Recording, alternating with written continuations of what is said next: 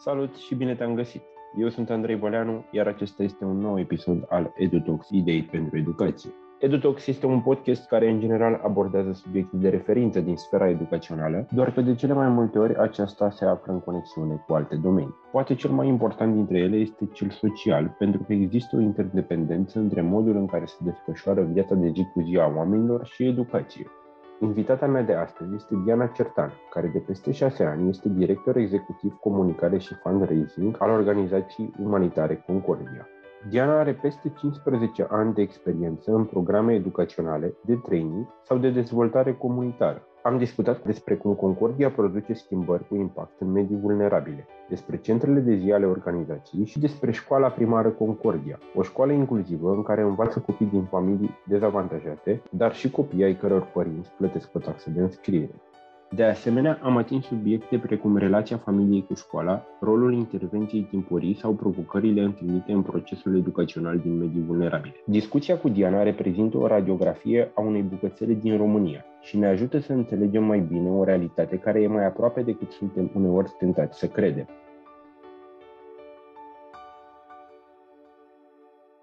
Diana, pentru cine aude prima dată de Concordia, ce este Concordia și cu ce se ocupă? Concordia este o organizație umanitară, are un istoric de 30 de ani în uh, România. Practic, uh, Concordia a început cu acei copii ai străzii. După Revoluție au uh, ajuns în stradă foarte mulți copii din orfelinatele alea vechi și a fost un scandal imens, inclusiv la nivel internațional. Și practic asta așa s-a înființat Concordia, că lua câte un copil, unul câte unul din stradă și îi ducea în căsuțele pe care organizația cumva le cumpăra. Și 30 de ani mai târziu mai avem uh, 5 astfel de căsuțe. Sunt uh, cam 55 de copii de care noi avem grijă 24 de ore din 24. În timp, bineînțeles că au trecut prin mâna noastră peste vreo 10.000 de copii uh, instituționalizați, deci în principiu copii care ori n-au șansa să aibă părinți, ori, spre exemplu, au fost uh, extrași din familiile lor pe motive de violență sau abuz de alcool sau diverse. Dar copiii aceștia au crescut uh, la noi și noi am crescut și noi odată cu ei și pentru o parte dintre ei, spre exemplu, partea asta de liceu nu era neapărat o opțiune. Și atunci Concordia a dezvoltat o școală profesională în așa fel încât ei să poată să aibă un job și să nu fi, devină asistați social doar pentru că nu au partea asta de familie care să le acordă un start în viață. Și așa a pornit, spre exemplu, școala de meserii, care momentan are patru meserii, bucătar, ospătar, brutar și horticultor. După care ne-am dat seama că, ok, ei stau în școala de meserie și primesc o diplomă pentru asta, dar uh, pentru că vin cu anumite traume și probleme de comportament, nu sunt neapărat uh, primii angajați pe care ți-i dorești să iei la tine în piața muncii. Și atunci Concordia a construit niște structuri de economie socială, se numesc business social, și în sensul ăsta avem o brutărie la Ploiești și mai avem în București un hostel. Practic, ce oferă structurile astea de economie socială este un loc de muncă, astfel încât uh, un tânăr să intre într-o rutină și să poată să fie mult mai ușor angajabil după aceea în piața forței de muncă. După aia ne-am dat seama, ok, noi construim toate lucrurile astea, dar uite că tinerii în continuare au nevoie de suport pe partea de locuire. Locuirea pentru tinerii care pleacă la 18 10 ani din sistemul de protecție a copilului este o, o mare problemă. Ei nu au o familie către care să revină și atunci uh, majoritatea riscă să ajungă în stradă, efectiv. Și atunci Concordia, spre exemplu, are și locuințe sociale și programe de job coaching. Asta înseamnă că poți să stai uh, la noi, în uh, structurile noastre de locuințe sociale, dar uh, trebuie să ai și un job. După care ne-am dat seama, ok, toate bune și frumoase, parcurs integrat pentru cei care pot, ei merg la facultate, pentru cei care nu pot, merg spre școala de meserie dar uh, ce ne facem cu copiii care în continuare ajung în sistemul de protecție? Și atunci am început să lucrăm pe prevenție și așa au apărut uh, centrele de zi pentru copil și familie, care sunt uh, strict adresate copiilor care vin din familii mega dezavantajate. Adică vorbim de cartiere foarte sărace din Ploiești sau din zona rurală. Noi lucrăm și în Dâmbovița de 2 ani de zile imediat, în comuna Odobești, practic unde avem copii din familii numeroase și care trăiesc în niște condiții destul de grele. Adică, spre exemplu, parte din ajutorul nostru în comunitate constă tocmai în chestia asta, de a duce, spre exemplu, niște lemne. Iar sunt uh, gospodării unde ducem paturi, unde ducem birouri, da? Și în, în condițiile astea am dus și tablete pe o pandemie, pentru că ce să vezi, au trebuit să înveți online. Ce să mai spun despre accesul la lumină, a trebuit să fim destul de creativi. Deci asta este zona de prevenție și cumva o zonă destul de importantă pentru Concordia, pentru că reprezintă direcția noastră de dezvoltare pe viitor. Și pentru că noi tot lucram cu acești copii în centrele astea de zi, ne-am dat seama că, ok, ei se duc la școală în aceeași comunitate și școala lor este efectiv oglinda comunității în care ei trăiesc. Sunt acele școli în care profesorii nu-și doresc să fie titulare acolo. Sunt școlile care nu au echipamente sau sunt destul de mult distruse pentru că sunt copii care vin din familii care nu au neapărat o educație și se lucrează destul de greu cu ei. Și atunci ne-am dat seama ce am putea face este pentru acești copii să există un spațiu de învățare foarte prietenos și am creat uh, școala primară Concordia, care spunem noi că este o școală model de incluziune socială pentru că acolo avem copii care sunt din medii dezavantajate și copii care își permit să plătească. Cam asta ar fi așa în două vorbe despre activitatea noastră și mai avem un program. Programul ăsta este pentru profesioniștii din servicii sociale, se numește Concordia Academia și Concordia Academia oferă formări în zona asta de management de servicii sociale, practicieni în servicii sociale, servicii de supervizare pentru cei care lucrează în social, deci cumva tot ceea ce noi am învățat pentru că în ăștia 30 de ani am încercat să dăm mai departe și să punem și noi umărul la profesionalizarea sectorului. Legat de, de școală, ce spuneai mai devreme, mă gândesc că și dacă ai profesorii titulari și dornici, facă cât de bine pot ei treaba, nu există o pregătire specifică pentru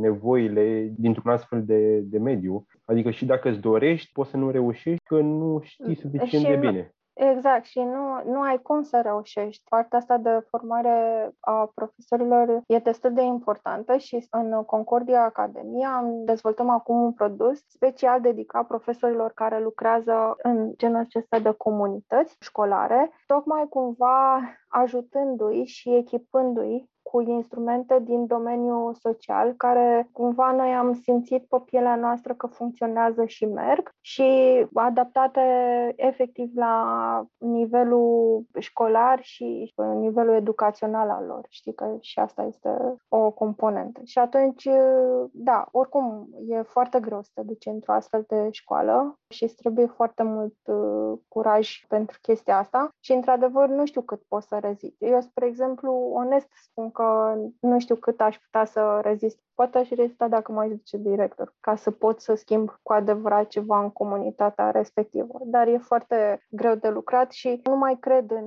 intervenții din astea foarte punctuale, știi? Adică vorbim despre educație și ne concentrăm pe educație. Nu, în genul ăsta de comunități trebuie practic lucrat integrat și trebuie mobilizați mai mulți actori locali care să poată să vină să susțină procesul ăsta educațional. Hai să ne concentrăm puțin pe Educampus Concordia, pe școala școala primară uh-huh. Concordia. Ce faceți acolo? Educampus Concordia este cumva programul umbrelă pentru noi pe partea educațională. El conține atât uh, școala de meserii, școala primară Concordia și mai conține și un centru de tranzit. Pentru școala primară Concordia, în principiu, noi am gândit că vrem să facem această școală ca exemplu a faptului că educație de calitate pentru copii dezavantajați se poate face atâta timp cât ai și intenția și interesul. Și, practic, ne-a luat vreo trei ani. Am umblat pe la vreo uh, cinci miniștri și șapte secretari de stat ca să obținem o școală să nu trebuiască să o construim noi. Până la urmă,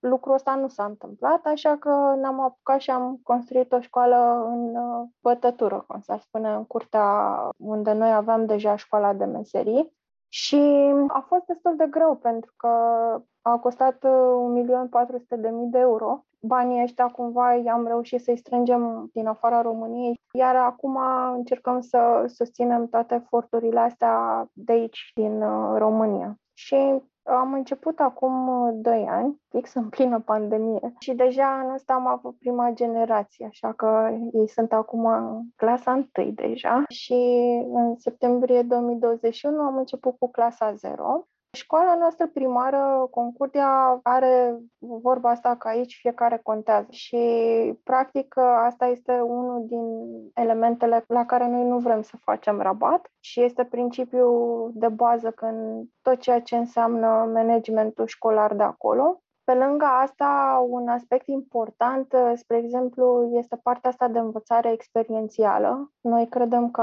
așa învață ușor copiii, învață făcând și încercăm să creăm din punct de vedere pedagogic pentru ei lucrurile să fie și cât mai distractive, dar mereu cu obiective de învățare. Și un alt aspect pe care noi îl avem uh, ca principiu acolo e partea asta de ecologie și de dezvoltarea unei mentalități prietenoase cu mediul înconjurător, plus uh, partea de artă, pentru că o parte din copiii care vin în școală provin din medii dezavantajate, sunt copii cu tulburări de comportament și folosim arta cumva ca și metodă de, și de terapie, de art terapie. Și Cumva lucrurile astea se întâmplă într-un dat firesc, cu ajutorul unor uh, doamne învățătoare extraordinare. Remarci că am spus, Doamne, nu avem încă niciun domn învățător, aștept uh, cu nerăbdare de la an la an, pentru că noi ne creștem echipa de la an la an, adăugând o nouă clasă. O clasă are doi învățători, pentru că, din nou, respectând principiul că aici fiecare contează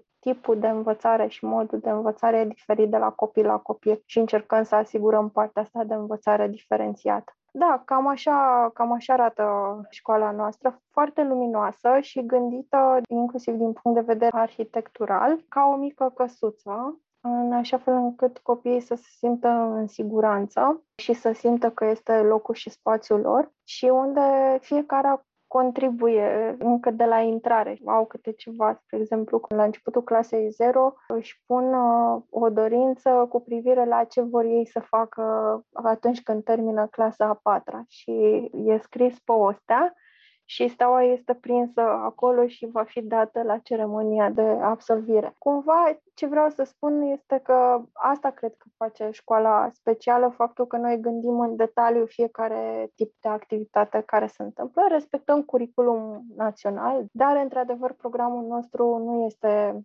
de la 8 la 12, este un program de la 8 la 4, de include partea de program de școală și după care intrăm în partea de after school. Pe site-ul școlii spune că implementați o cultură a creșterii în care copiii decid pentru ei înșiși, sunt uh-huh. implicați în uh, toate deciziile care îi privesc. Poți să îmi dai un exemplu? Avem, spre exemplu, ceea ce noi numim grădini pedagogice. Și una dintre ele, spre exemplu, are legătură cu circuitul apei în natură. În toată povestea asta am avut uh, niște parteneri care ne-au ajutat să construim toate lucrurile astea frumoase. Le sunt și outdoor, știi, noi încercăm foarte mult să petrecem cât de mult timp putem și în afara sălii de clasă și să obișnuim copiii ca spațiul de învățare este oriunde oricând. Și spuneam despre circuitul apei în natură, practic rezultatul final este că după ce se colectează apa după acoperiș, o folosim pentru grădinărit și fiecare clasă are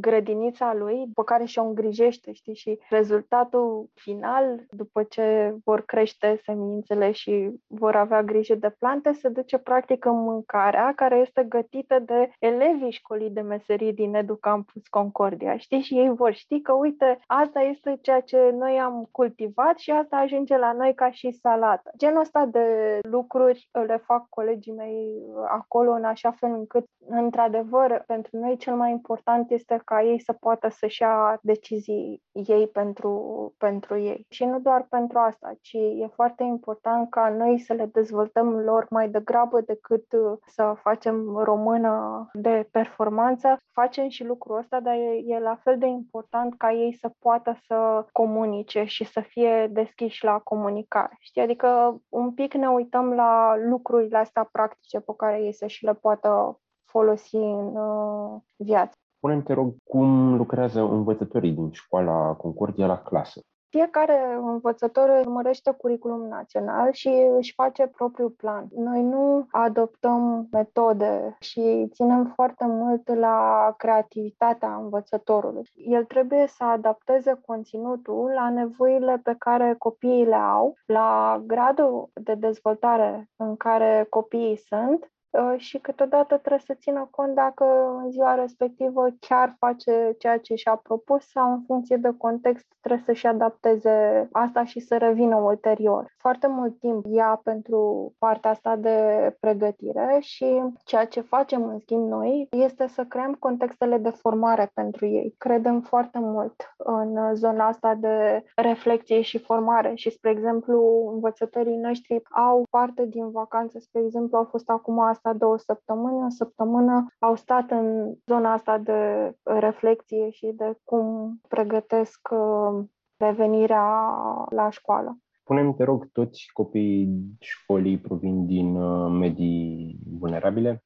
Nu, noi avem uh, o politică, practic noi școala am făcut-o pentru că ne-am dorit să asigurăm partea asta de incluziune socială a copiilor vulnerabili. Și atunci, ca și principiu în școala noastră, regăsești 50% dintre copii vin din medii dezavantajate și când vorbesc de medii dezavantajate, nu vorbim de faptul că sunt părinți care poate lucrează și au un venit scăzut, ci vorbim despre acele familii în care poate doar un singur părinte lucrează sau își întrețin uh, familia din uh, colectarea de peturi și așa mai departe. Sau, spre exemplu, sunt copii care au părinții plecați sau sunt despărțiți și atunci ei sunt în grija bunicilor și 50% dintre ei sunt copii care provin din familii din Ploiești și care plătesc un tarif echivalent unui program de after school. Asta a fost uh, ceea ce noi ne-am dorit pentru că nu ne-am dorit să facem o afacere din școala asta și nu ne-am dorit o școală privată, ci ne-am dorit foarte mult ca acești copii să fie cu adevărat uh, integrați și să aibă parte de o educație de super, super calitate. Și parte din educația asta de calitate și de care nu am menționat până acum este și parteneriatul pe care îl avem cu Ministerul Educației din Austria și care, spre exemplu, prin care avem uh, un învățător din uh, Austria care vorbește în limba germană și predă germană copiilor. Și asta este iarăși ceva ce e destul de provocator, mai ales uh, pentru cei micuți, dar e ceva ce atrage cum funcționează treaba asta cu integrarea copiilor din diverse medii? Ce avantaje și ce riscuri aduce? Păi, deocamdată, știi, noi ne gândim mereu să fim foarte atenți cum vorbim despre școala noastră privată, pentru că în ea, practic, pentru noi copiii sunt egali, indiferent de mediul în care provin.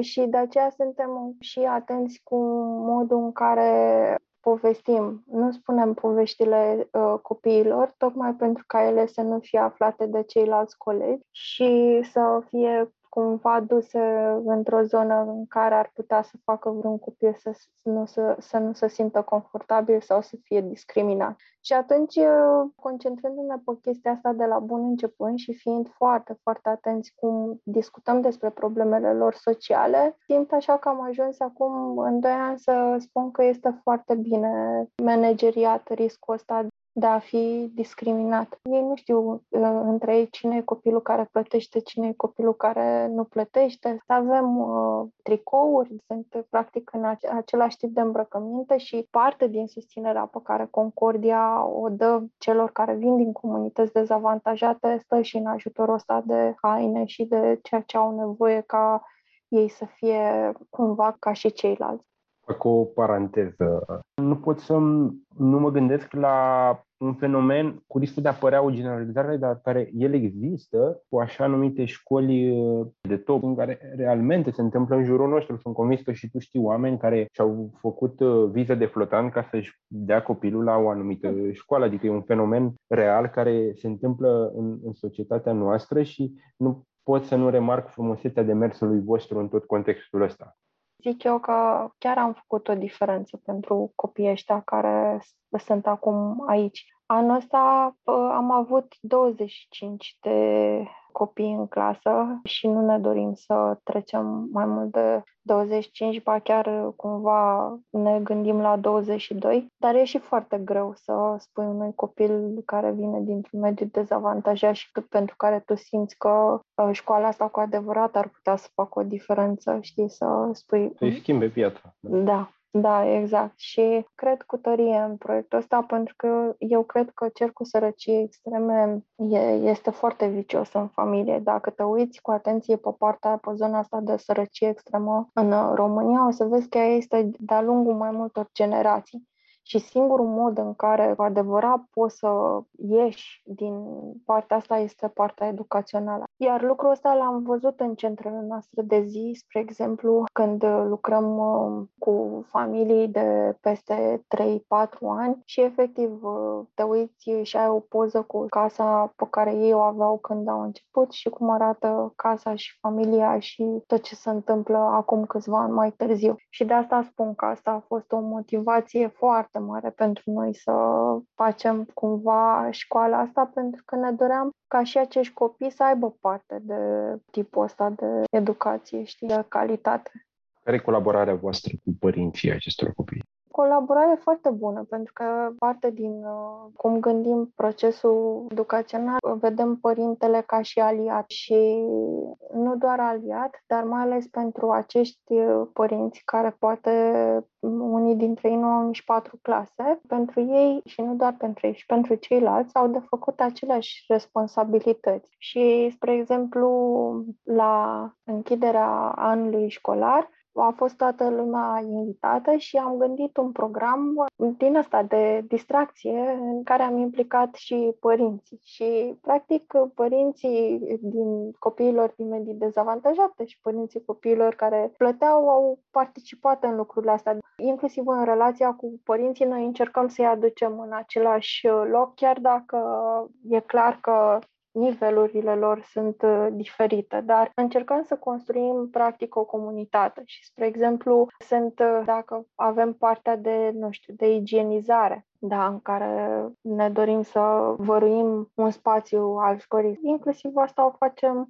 cu părinții implicați. Mă gândesc la un părinte care pentru el educația nu e o valoare sau dacă nu e o valoare, poate nu e o prioritate imediată. Cum faci să, să devină pentru el asta? Deci e o întrebare foarte bună, Andrei, și nu doar că este bună, este și foarte greu de răspuns la ea, pentru că este o muncă de zi cu zi a colegilor mei. Asta este unul din lucrurile cele mai dificile și poate că la început încep prin a spune, ok, hai să vezi cum este la centru sau hai să vezi cum este, cum arată școala uite, ia lucrurile astea care să te ajute, știi? Dar e vorba de cum îți construiești o relație de încredere cu acel părinte și cum creezi spațiu de siguranță pentru el, ca el să poată să vină cu adevărat către tine. Pentru că ei la rândul lor sunt foarte discriminați în viața de zi cu zi și și-au luat-o de multe ori în freze și poate că în multe contexte poate că au, au avut și o vină, știi? Dar uh, în uh, ceea ce privește partea asta de cum lucrăm cu ei, contează foarte mult să le creiem zona asta de confort și siguranță. Uite, o parte dintre părinți erau speriați că dacă noi aflăm cu adevărat condițiile de locuire în care ei stau, am putea anunța DGASPC-ul și acesta să intervină. Și genul ăsta de lucru cu oamenii e foarte important, uh, relația de încredere pe care o construiești, iar pentru noi, ca și profesioniști, este foarte important să facem o evaluare foarte bună a copilului și a siguranței copilului. Da? Pentru că uh, Sigur, nimeni nu poate iubi un copil mai mult decât părintele lui și faptul că el vine dintr-o zonă foarte săracă sau trăiește în niște condiții sărace, noi ca organizație umanitară putem susține gospodăria respectivă să aibă niște condiții mai bune. Dar tot timpul o facem în parteneria cu părintele și practic părintele este implicat. Spre exemplu, în centrele de zi, părintele este cel care se duce și ține legătura cu școala și nu concordia, deși nu ne-ar fi foarte ușor că discutăm la nivel de director de școală, discutăm cu diriginții, știi, ar fi foarte ușor pentru noi să facem asta, dar în efortul nostru tocmai de a face genul ăsta de uh, educație parentală sau cum vrei să îl numești, uh, practic împuternicim părintele să știe ce trebuie să facă și pe ce să pună valoare. Pe scurt, răspunsul ar fi pas cu pas, creând contexte în care ei să se implice și construind încrederea cu ei. Așa facem lucruri și aducând de împreună. Și uite, la finalul ăsta de an, fiecare a trebuit să vină cu un platou cu prăjituri care au fost uh, adus acolo. Și fiecare a venit cu ceea ce a putut și masa a arătat îmbelșugată și frumoasă, pentru că fiecare a adus ceva. Mi se pare foarte important cuvântul ăsta încredere în contextul relației școală-părinți, mai ales pe situații de tipul acesta. Și de ce spun asta? Că uneori e foarte ușor ca profesor să ai tentația să spui, păi dacă lui nu-i pasă și e fisul, ce să fac eu? Ori e o capcană în care poți să pici ușor și care de fapt nu duce la nimic bun către, către copil. Cred că e important să înțelegem că rolul nostru este și de a educa și a crește părinții și ceea ce înseamnă relația părinte-școală. Sigur că poți opta să faci exact cum ai spus și să spui dacă pe el nu-l interesează, atunci pe mine de ce m-ar interesa, dar lucrul ăsta nu ar veni decât în detrimentul copilului, care ar perpetua oricum tipul ăsta de comportament. Păi dacă mai că mie nu-i pasă de școală, atunci mie de ce să-mi pese? Totul se duce în cascadă. Și atunci de asta e la fel de importantă implicarea părinților și modul în care ei relaționează cu noi și cu, să raportează cu școala. Cum măsurați voi impactul la școală? Să știi că n-am ajuns încă în etapa asta în care să spunem că măsurăm impactul. Asta în continuare pentru că, spre exemplu, simțim că mai avem de lucrat la partea asta pedagogică și de metode. Cum îți spuneam, e o școală care funcționează după regulile oricărei alte școli și atunci uh, ai indicatorii de performanță din școală. Dar uh, pe lângă asta avem uh, ședințe multidisciplinare, unde, spre exemplu, sunt, uh, spuneam de faptul că aici fiecare contează și asta tradus în ceea ce înseamnă pentru noi este că folosim managementul de caz. Managementul de caz este un instrument din servicii sociale pe care noi l-am dus în sistemul educațional. Școala noastră, spre exemplu, are un asistent social, are un terapeut pentru cei care au nevoie de partea asta sunt învățătorii și uh, directorul școlii și, practic, uh, pentru fiecare copil există discuții despre progres și cum este. Ne uităm uh, destul de mult la lucrul ăsta. Din ce urmează pentru școala primară Concordia? Ați deschis anul trecut? Ce planuri aveți? Momentan trebuie să recrutăm în fiecare an câte doi învățători și asta este cea mai mare provocare pentru că, cum îți spuneam, să fii învățător la noi în școală sunt și niște beneficii, că ai parte de formare și din afară și de aici și cumva simt că e un spațiu motivațional și nu doar simt, e ceea ce au spus învățătorii care au rămas uh, și au făcut tranziția acum da, de la un an la altul, dar uh, pe de altă parte, cam asta, în următorii ani, în fiecare an deschidem câte o clasă până ajung copiii în clasa a patra și se pune întrebarea și reflectăm deja la treaba asta ce facem, what's next.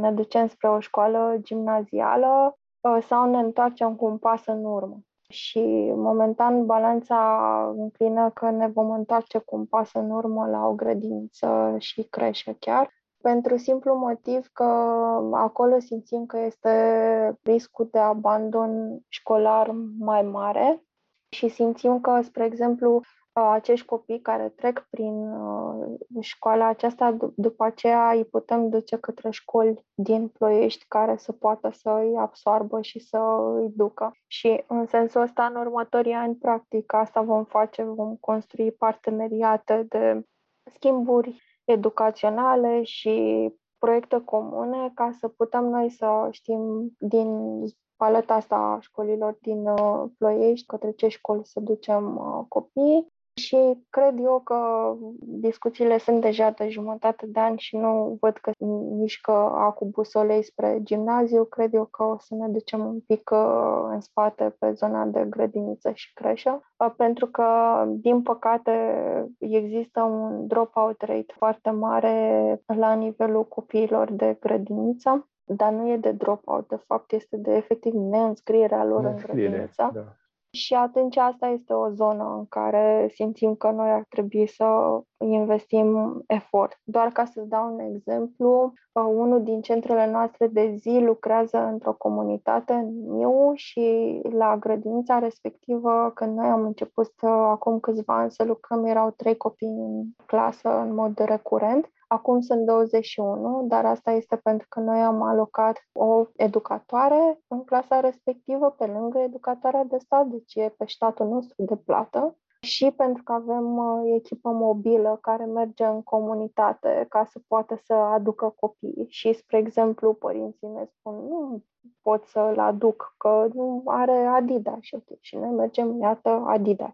Pot să merg, că nu avem nu știu ce haine sau nu am bani de rechizite sau whatever și atunci noi asta facem. Practic așa am și ajuns la concluzia că asta este o zonă spre care să mergem un pic mai mult. Practic să aveți o intervenție cât mai timpurie în viața. Da, e, exact, da, și să ne concentrăm un pic pe ceea ce înseamnă educația timpurie. Povestești de astfel de situații din familie. Poate exista tentația să pui în felul următor. Domne, nu au bani. Păi înseamnă că nu vor să muncească.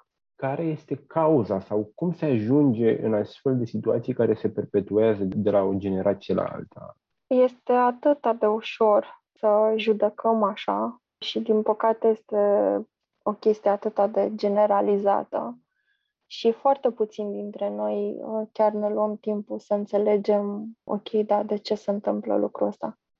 Faptic, Așa este, da? Nu poți să-l înțelegi cum cineva care ar putea să muncească nu merge să muncească, însă dacă te uiți un pic uh, în detaliu, o să vezi că, spre exemplu, pleci cu întrebarea, ok, și câte clase ai? Trei. Păi cu trei clase nici măcar agent de curățenie nu poți legal să fii angajat pentru că îți trebuie minim patru clase pentru asta ca să poți să apar pe carte de muncă. Asta este un lucru. Al doilea lucru, ei atâta timp cât în familie nu se muncește de la an la an și trăiesc cu ziua, practic muncim cu ziua, pentru ei e foarte important sentimentul ăsta de libertate și nu neapărat de libertate, dar e destul de greu de compensat cu altceva și atunci de asta mare parte din munca colegilor mei este de a construi relațiile astea de încredere și de asta acolo la firul ierbii foarte aproape de oamenii ăștia și zi cu zi, pas cu pas, să reușești să-i duci, să spună ok, hai să mergem să vedem unde m-aș putea angaja sau hai să vedem, mergem să vedem ce aș putea să fac. Așa că cauzele vin tot așa din cercul ăsta care se perpetuează și pe care nu-l rupe nimeni. Și atâta timp cât noi știm foarte clar că pe adulți nu-i poți schimba, Adică dacă 10% dintre noi am reușit să ne schimbăm ca și adulți, e un procent destul de mare. Dar ce putem schimba este atitudinea copiilor și cum se poziționează ei pe tot procesul ăsta al învățării. Și atunci miza cea mai mare este tocmai ca în familiile astea să reușești să nu mai ai abandon școlar, în așa fel încât uh, chestia asta chiar e singura chestie care va face diferența în familiile lor. Pentru că sunt și familii numeroase, știi, și cu cât îi duci uh, în școală mai mult și cu cât ei merg și rămân și unii dintre ei pot ajunge și la facultate. Avem uh, în 10 ani de centre de zi în România, avem exemple din asta, ei se ridică unul pe celălalt și se trag unul pe celălalt și atunci ai știut că pentru familia respectivă intervenția ta chiar a făcut diferență. Asta apropo de uh, studiul de impact pe centrele de zi, spre exemplu, care au un istoric deja acum, cred că la început de ianuarie-februarie vom publica raportul nostru de studiu de impact pe intervenția asta și care de altfel și arată nevoia de a lucra mai degrabă pe prevenție decât a trata cauzele. Poți să-mi spui pe scurt ce înseamnă un centru de zi? Da, centrul de zi presupune o intervenție integrată la nivelul unei familii, dar centrul de zi are în centru copilul și starea de bine a copilului din medii dezavantajate. Și, spre exemplu, ă, înseamnă așa că acel copil vine într-un program de tip after school sau before school, depinde de programul lui la școală, are o masă caldă, are acces la servicii de uh, logoterapie, pentru că majoritatea dintre ei au problemele astea de vorbire și de comunicare parte dintre ei e posibil să aibă nevoie și de acces la servicii de terapie și dacă ei nu au nevoie de servicii de terapie, atunci sunt uh, familii în care părinții au nevoie de genul ăsta de consiliere și uh, lucrul ăsta se întâmplă într-un centru de zi. Uh, după care avem echipa mobilă care presupune un asistent medical, un asistent social și un lucrător de comunitate care face vizite de două ori pe săptămână la familiile cu care noi lucrăm. Un centru de zi are 30, în Concordia are 36 de copii care vin uh, zilnic la centru și încă 300-400 de beneficiari în comunitate care sunt frați, surori sau alte familii efectiv din comunitatea cu care noi lucrăm.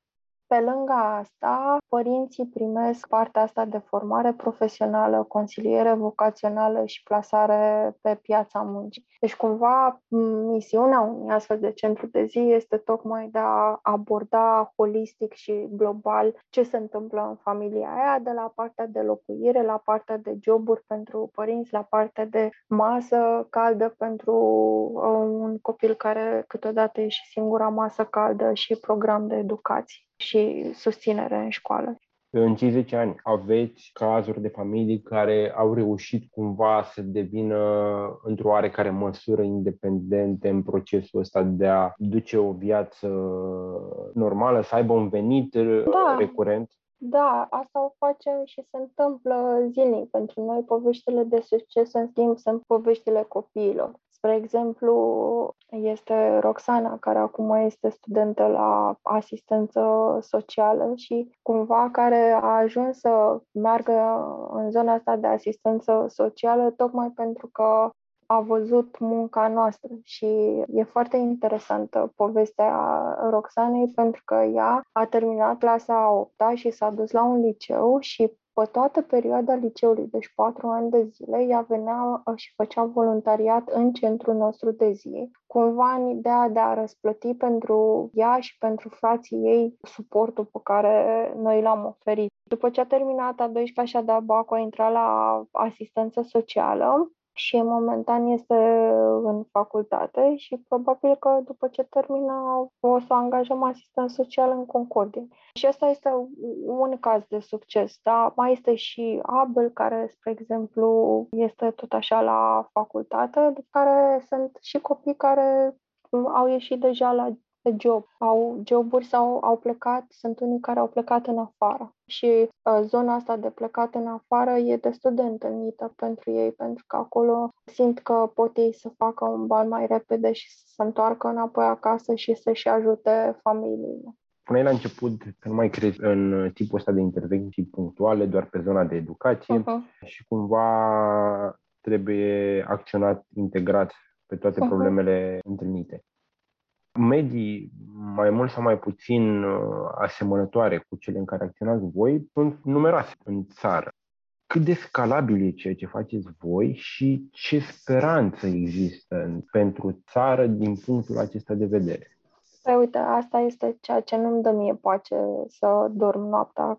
Fix întrebarea asta, cum putem scala impactul pe care Concordia îl are și cum putem să ajungem cu intervențiile astea în comunități. Și anul ăsta, acum în septembrie, am pornit rețeaua națională a centrelor de zi. În momentan în România sunt 950 de centre de zi, care reprezintă 25% din nevoia reală de centre de zi în România. Deci asta doar ca să-ți faci o idee despre cât de mare e nevoia pentru genul ăsta de intervenții. Marea problemă cu intervențiile de care ți-am vorbit în zona asta a centrelor de zi e partea de finanțare, pentru că, în general, statul român uh, investește bani în uh, efectul abandonului familial. Da? Are niște copii pe care îi ia din familie, îi duce în grija statului și are servicii pe care le asigură acolo. Mi-aș dori foarte mult să facem din ce în ce mai mult uh, shift-ul ăsta în gândire de a ne duce practic, uh, ok, hai să vedem cum putem să stopăm abandonul familial, pentru că în Concordia, te rog să mă crezi, condițiile rezidențiale sunt uh, mult peste ceea ce au mulți dintre ei acasă. Dar la sfârșitul zilei, niciun copil din Concordia nu o să-ți spună când îl întreb ce își dorește cel mai mult, răspunsul lui uh, și nu este că îmi doresc un uh, laptop sau un telefon, este vreau să fiu cu mama și cu tata. De ce? Pentru că ăla este spațiul lui de siguranță, indiferent de condițiile pe care le are. Și atunci, cumva, revenind la ceea ce m-ai întrebat tu, eu cred foarte mult în uh, tipul ăsta de intervenție ca centru de zi care să rezolve problema sărăciei extreme. În România, anului 2021, noi încă vorbim de faptul că unul din 10 copii se culcă seara flămând, ceea ce e enorm enorm în ideea în care dacă te gândești doar la statistica asta, te face să te întrebi, ok, copilul ăla crezi că e mai arde de educație în vreun fel? Adică acolo sunt niște probleme mult mai grave și care trebuie adresate. Și de asta spuneam la început că nu poți să te uiți doar la zona educațională, că atâta timp cât în România vorbim de faptul că doar 36% dintre copiii din rural ajung în școală, avem o mare problemă.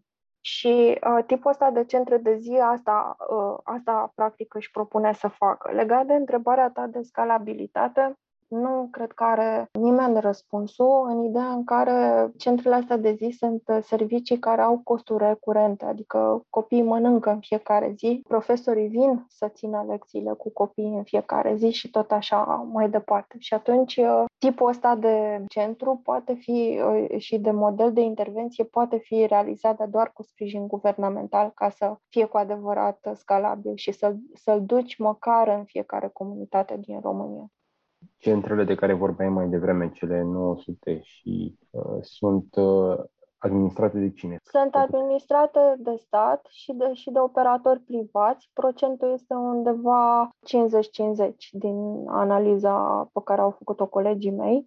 Și, și asta spune multe. E un, în continuare un număr destul de mare de operatori privați care se chinuie să strângă fonduri pentru lucrurile astea. Presupun că și modul de acțiune diferă de la caz la caz. Există niște standarde la nivel național și pe fiecare centru se licențiază conform acelor standarde. Deci, practic, tu nu poți lucra altfel decât ce scrie în standard, poți adăuga, dar nu poți fi sub. Măcar pe partea asta stăm destul de bine pentru că inspecția socială merge și vizitează centrele astea. Vrând nevrând în mediile astea, există școli, există profesori care se duc acolo, iar unii dintre ei își doresc la modul cel mai sincer să aibă un impact în procesul educațional. Te ascultă pe tine povestind și două idei tot rămân. Odată cu necesitatea unei intervenții timpurii în educația copilului și apoi importanța pe care o are mediul în care el trăiește. Și astea sunt două lucruri care, dacă tu, nu știu, ești profesor de gimnaziu, le poți controla într-o foarte mică măsură. Ce ar trebui să aibă în minte o persoană aflată în situația asta, un profesor? Primul pas pe care poate să-l facă este să încerce să își cunoască foarte bine copiii din clasă. Mă refer aici, de exemplu, la profesorii diriginți. E foarte important să treci dincolo de ceea ce cere, să zicem, directorul sau ISJ-ul, da, cale de consecință, să știi despre cine e la tine în clasă. E mult mai important să-ți dorești cu adevărat să înțelegi situația de acolo. Asta este lucru care cred că te ajută să înțelegi poate câteodată de ce lucrurile nu merg în familiile respective sau măcar să ai contextul să știi ce poți tu să faci ca să aduci copilul la, la școală cât mai mult din timp. Pe de altă parte, un alt lucru pe care poți să-l faci dacă te simți copleșit de zona asta și spui, băi, nu știu ce să fac pe partea asta socială, este să te uiți un pic în comunitatea în care tu ești și să te gândești, ok, cine m-ar putea ajuta. Și sunt comunități în care ori ai un ONG care face programe pentru astfel de copii sau în comunități mai norocoase poate ai și un centru de zi și atunci poți să-ți dai seama, ok, care dintre copiii tăi din școală au nevoie de tipul ăsta de sprijin și să-i direcționezi și să-i ajuți să aibă acces în uh, centre sau în tipul ăsta de ONG. Un al treilea lucru care e la fel de important, uh, poate dacă tu ca profesor nu știi ce se întâmplă, Există cu siguranță, spre exemplu, mai ales în mediul rural, preotul joacă un rol foarte important în comunitatea respectivă. Și atunci, de multe ori,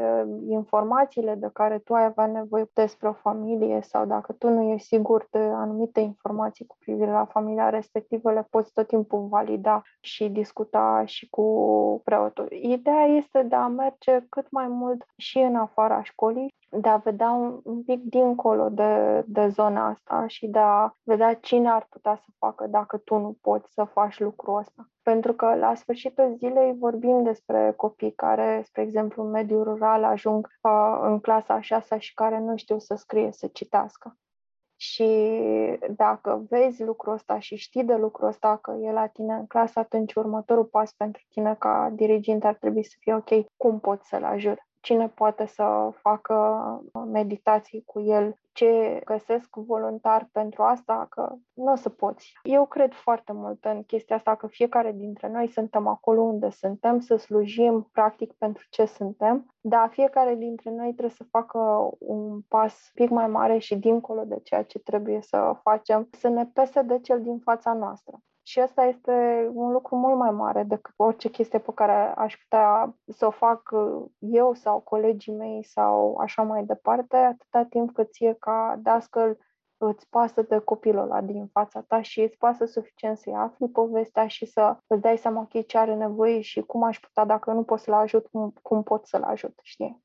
Aș mai adăuga un singur lucru la tot ce ai spus, și anume că în ziua de astăzi avem posibilitatea, mai ales după pandemie, că a devenit mult mai ușor, mult mai natural, putem cere ajutor și în afara comunității, către oameni specializați sau cu experiență pe internet. Da, categoric. Ce îmi doresc este să înțelegem odată pentru totdeauna că dacă pandemia a venit, a venit cu toate provocările ei, dar a venit și cu oportunitățile. Spre exemplu, toată partea asta de digitalizare și modul în care momentan se poartă dialogurile sunt mult mai ușor de făcut și digitalizarea cumva și partea asta e venită ca să stea și trebuie să vedem ce din ea să construim pe punctele ei tari și nu neapărat să ne focusăm ok pe lucrurile care nu merg. Și într-adevăr, da, nu merg. Învățarea în online este de cacao și rezultatul este bine știut de toți. Da, ok, totuși chestia asta a adus ceva. Diana, îți mulțumesc mult, a fost uh, o bucurie să, să te ascult, îți mulțumesc mult. Eu îți mulțumesc.